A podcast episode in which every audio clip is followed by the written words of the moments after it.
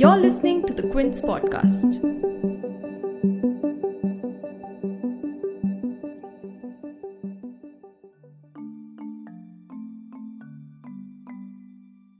Can Nitish Kumar retain power?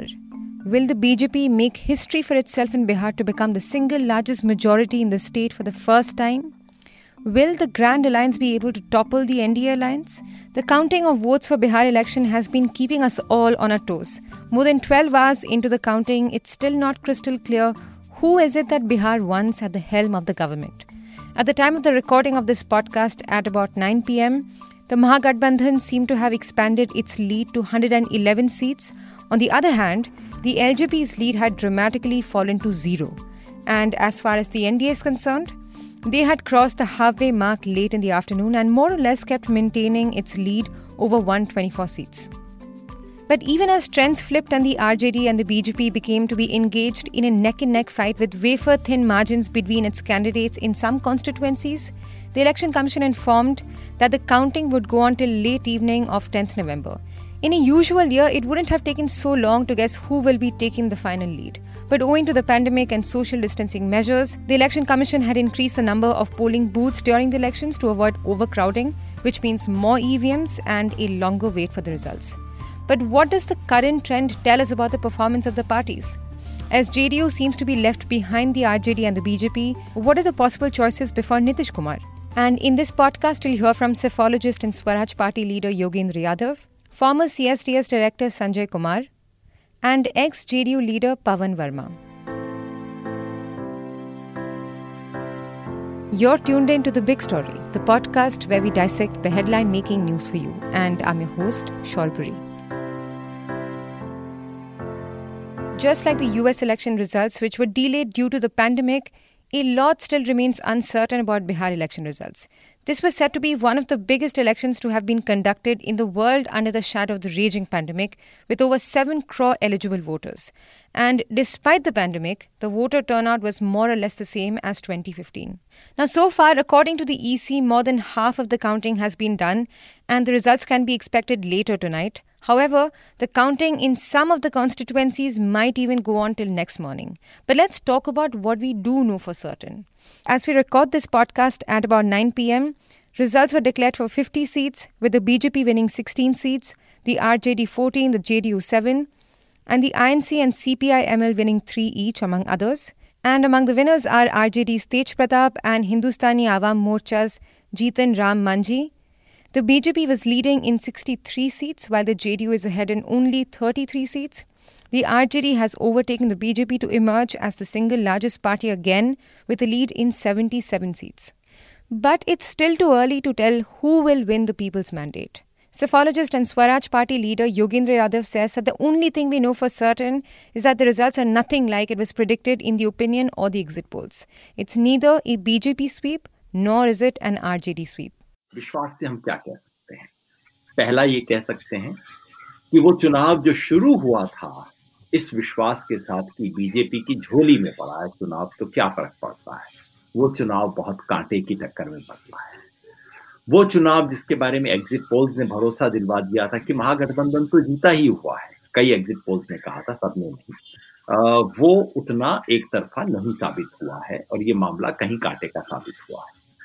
ये हम जानते हैं कि कांग्रेस एक बोझ साबित हुई है महागठबंधन के लिए लेकिन लेफ़्ट खासतौर पे माले लेकिन सीपीआई और सीपीएम भी कुल मिला के महागठबंधन के लिए स्ट्रेंथ साबित हुए हैं। उधर एनडीए अलायंस के अंदर हम जानते हैं कि आ, ये खुद जेडीयू कमज़ोर साबित हुआ है बीजेपी मज़बूत है। क्षेत्रों की दृष्टि से हम कह सकते हैं कि मगध में भोजपुर में वो इलाके जहाँ लेफ़्ट आमतौर पे मज़बूत रहा है। वहाँ लेफ़्ट ने भी अच्छा किया है और सारे महागठबंधन ने अच्छा किया है। लेकिन पूर्वांचल का जो इलाका है और एक मायने में उत्तर बिहार का तमाम इलाका कम से कम पूर्वांचल और मिथिलांचल जो है उसमें एनडीए ने बहुत बड़ी हासिल सफलता हासिल कर रही है ऐसा स्पष्ट लगता है। ये स्पष्ट है कि एक तरफा झाड़ू नहीं लगने वाली। हम ये अभी भी नहीं जानते कि सरकार किसकी बनेगी इसके बारे में अभी भी हमें खुलापन रखना चाहिए। लेकिन कोई अगर मुझे मोटा सवाल पूछे तो मैं कहूँगा परिणाम तो मिल रहा है लेकिन जनादेश क्या है ये पता नहीं Now, while the RJD, led by the young leader Tejashwi Yadav, seems to be giving a tough fight not only to the JDU but even the BJP, as Mr. Yadav says, it's the Congress that's looking like the weak link in the Mahagathbandhan.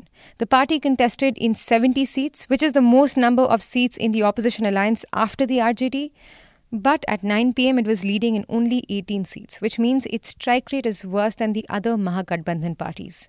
On the other hand, you look at the CPIML, which has maintained its impressive performance throughout the day, taking a lead in 12 out of the 19 seats that it contested in. Former CSDS director Sanjay Kumar says that while there's not been too many discussions on how the CPIML's vote could possibly advantage the Mahagathbandhan in Bihar, on the other hand, he says it had already been anticipated that the Congress would possibly pose as a liability. जिस वक्त गठबंधन बन रहा था और सीटों का बंटवारा हो रहा था, अंदेशा कभी भी लोगों के मन में ये नहीं था कि लेफ़्ट पार्टियाँ कैसा करेंगी ये अंदेशा ज़रूर था मन में कि लेफ़्ट पार्टियों का वोट तो ज़्यादा है नहीं, लेकिन लेफ़्ट पार्टियाँ अपना वोट ट्रांसफ़र कर पाएँगी या नहीं कर पाएँगी, सबको इस इस बात का पता था कि लेफ़्ट पार्टी के समर्थक बड़े एक तरह से सॉलिड वोट बैंक है तो वो अपना वोट ट्रांसफ़र करेंगे। लेफ़्ट पार्टियाँ कितना अच्छा कर पाएँगे, उनको कितना ट्रांसफ़र होगा, जेडीयू, आरजेडी की तरफ़ से, इस पे ज़रूर कुछ दुविधा रही होगी मन में। लेकिन जिस तरह से लेफ़्ट पार्टी का प्रदर्शन दिख रहा है, उससे ये स्पष्ट दिखाई पड़ता है कि उनका वोट भले ही अलग अलग इलाकों में बिखरा हुआ नहीं है, उनका बिखराव उस सेंस में नहीं, उतना नहीं है, लेकिन जिन इलाकों में उनका वोट है, वो वोट अभी भी बरकरार है और जिस तरह से बढ़त उन्होंने बनाई हुई है लेकिन कांग्रेस की अगर हम बात करें, जिसके बारे में चर्चा शुरू से हो रही थी, इस बात की चर्चा हमेशा रही कि शायद इस गठबंधन में अगर कोई मेल नहीं है तो वो कांग्रेस को सत्तर सीटों पर चुनाव लड़ने के लिए टिकट देना, क्योंकि कांग्रेस के पास शायद इतना बड़ा जनाधार नहीं है। अगर ये जो शुरुआती रुझान जो दिखाई पड़ रहे हैं, इसके हिसाब से तो यही लगता है कि अगर कांग्रेस उस तरह का समर्थन नहीं कर पाई गठबंधन को, जिस तरह से कांग्रेस को करना चाहिए था या जिस तरह की अपेक्षा थी अगर गठबंधन को इससे बेहतर प्रदर्शन करना And talking about the performance of the smaller parties, even AIMIM seems to be making a pretty impressive comeback this year, particularly in the Simanchal region. In 2015, which was its first foray into Bihar, it had lost in all but one seat. But so far, it's won two seats and is leading in two. Although the numbers are not final, Nitish Kumar's anti incumbency is clearly showing. The BJP, which is the junior NDA ally, has emerged to have an upper hand over the JDU, leaving Nitish Kumar in an awkward position. Even though the BJP's poll promise was to make Nitish the chief minister, the equations between the BJP and the JDU are likely to change owing to the JDU's poor performance. So, what are the choices for Mr. Kumar now? Ex JDU leader Pawan Verma says that it was quite clear that the BJP would eventually like to take the front seat in this alliance. But Mr. Kumar's options in this election are limited. The moment in 2017 he joined the BJP, the writing on the wall became clear that ultimately the BJP would like, in due course, to replace him by their own chief minister that they would achieve this goal with such remarkable success in this election itself purely on the basis of the number of seats each side has got is something quite uh, quite uh, uh, worthy of admiration.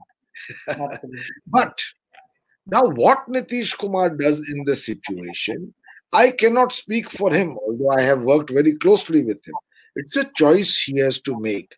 His options are limited. Obviously, he cannot join the RJD well, he, where he will have to play second with fiddle to Tejashwi. Absolutely. Nor can he become leader of opposition because he is the third largest party. So, what are the choices before him? But he is also aware that it's only a matter of time where his continuation of chief minister will be made very difficult by his people within the BJP itself, especially in Bihar. Absolutely. So, so now it, he has, he is faced with this dilemma, but this dilemma was staring him in the face when he did a sudden volte face and joined the BJP again in 2017. Speaking of the befuddling equation that shaped up between the LJP and the BJP head of the polls, Mr. Verma also says that Nitish Kumar is likely to have known what exactly was the end goal of that move. He's likely to have known how the LJP would impact the JDU's votes. But the question right now, Mr. Verma says, is how is it that Nitish Kumar wants to keep the chief ministerial seat? It's very difficult to second guess Mr. Nitish Kumar. You can only draw some inferences from the situation. The situation, in my view, is that Mr. Nitish Kumar is aware of exactly the game being played out against him. What was Chirag Paswan's role, on whose BS, what damage it did to him, and what was the ultimate goal behind this move? Now, whether he accepts as the smaller party to retain the chief minister BJP will be more than generous in offering it to him. That is exactly what they want. There, I mean, if, for instance, his goal is to reduce Mr. Nitish Kumar to Bihar when he had the potential for a national role, and in Bihar to become a dependent on the BJP for survival, then he can accept the chief ministership, but he will, in my view, he will in that situation face a humiliation sooner rather than later. It's the nature of things. The BJP is an ambitious, expansionist party, and they feel that uh, perhaps they already feel that if instead of giving them to JDU, we had fought on some some of these seats, we would have won a majority on our own. So I'm saying that all of these things will come up. Similarly, the RJD must be feeling why it gave 70 seats to the Congress. But since we're analyzing the party's performances, it's also important to ask what is it that the voters want? The answer to that question is anything but clear. From what we can gather, there's no clear majority yet. The voters seem to have neither voted for change nor in favor of the incumbent government. Rather, what we're seeing is fractional support for different parties. Mr. Sanjay Kumar says that perhaps this explains why there's a necessity of alliances in Indian politics. बिल्कुल आपने ठीक कहा न तो ये साफ साफ परिवर्तन का वोट दिखाई पड़ता है न ही ये कंटिन्यूटी के लिए वोट दिखाई पड़ता है लेकिन जिस तरह से वोटों का बंटवारा हुआ है दोनों गठबंधनों के बीच और जिस तरह से, एक तरह से पूरा माहौल बना रहा चुनाव के समय, मुझे लगता है इस, ये इस बात का सूचक है कि बिहार के मतदाता किस तरह से अलग अलग पार्टियों के समर्थन में एकदम खड़े हुए दिखाई पड़ते हैं। जिस बात का ज़िक्र युगेन जी ने पहले किया मैं इस बात को पिछले कई महीनों से देखता रहा हूँ और इस पर लिखा भी कि क्यों बिहार की राजनीति में गठबंधन की आवश्यकता पड़ रही है। किसी भी पार्टी के 25 परसेंट वोट से ऊपर जाना अपने दम पर असंभव है तो ये जो फ्रैक्चर्ड मैंडेट है जिसमें ये दो बड़े बड़े गठबंधन अपने दम पर बहुमत नहीं ला पा रहे हैं तो इस इस वर्डिक्ट से मुझे यही दिखाई पड़ता है कि आज भी बिहार का मतदाता एक तरह से अलग अलग पार्टियों के का लॉयल सपोर्टर बना हुआ है और इसमें फिर जाति की भूमिका अहम हो जाती है As the numbers keep emerging, stay tuned to the Quint for all updates on Bihar elections. If you like listening to this episode, please subscribe to the Big Story playlist for episodic updates. We're live on Apple, Google Podcast, Spotify, JioSaavn, and most of the other popular podcast streaming platforms. For other podcasts, please log on to the Quint website and check out the podcast section. For any feedback, shoot an email to podcasts at thequint.com.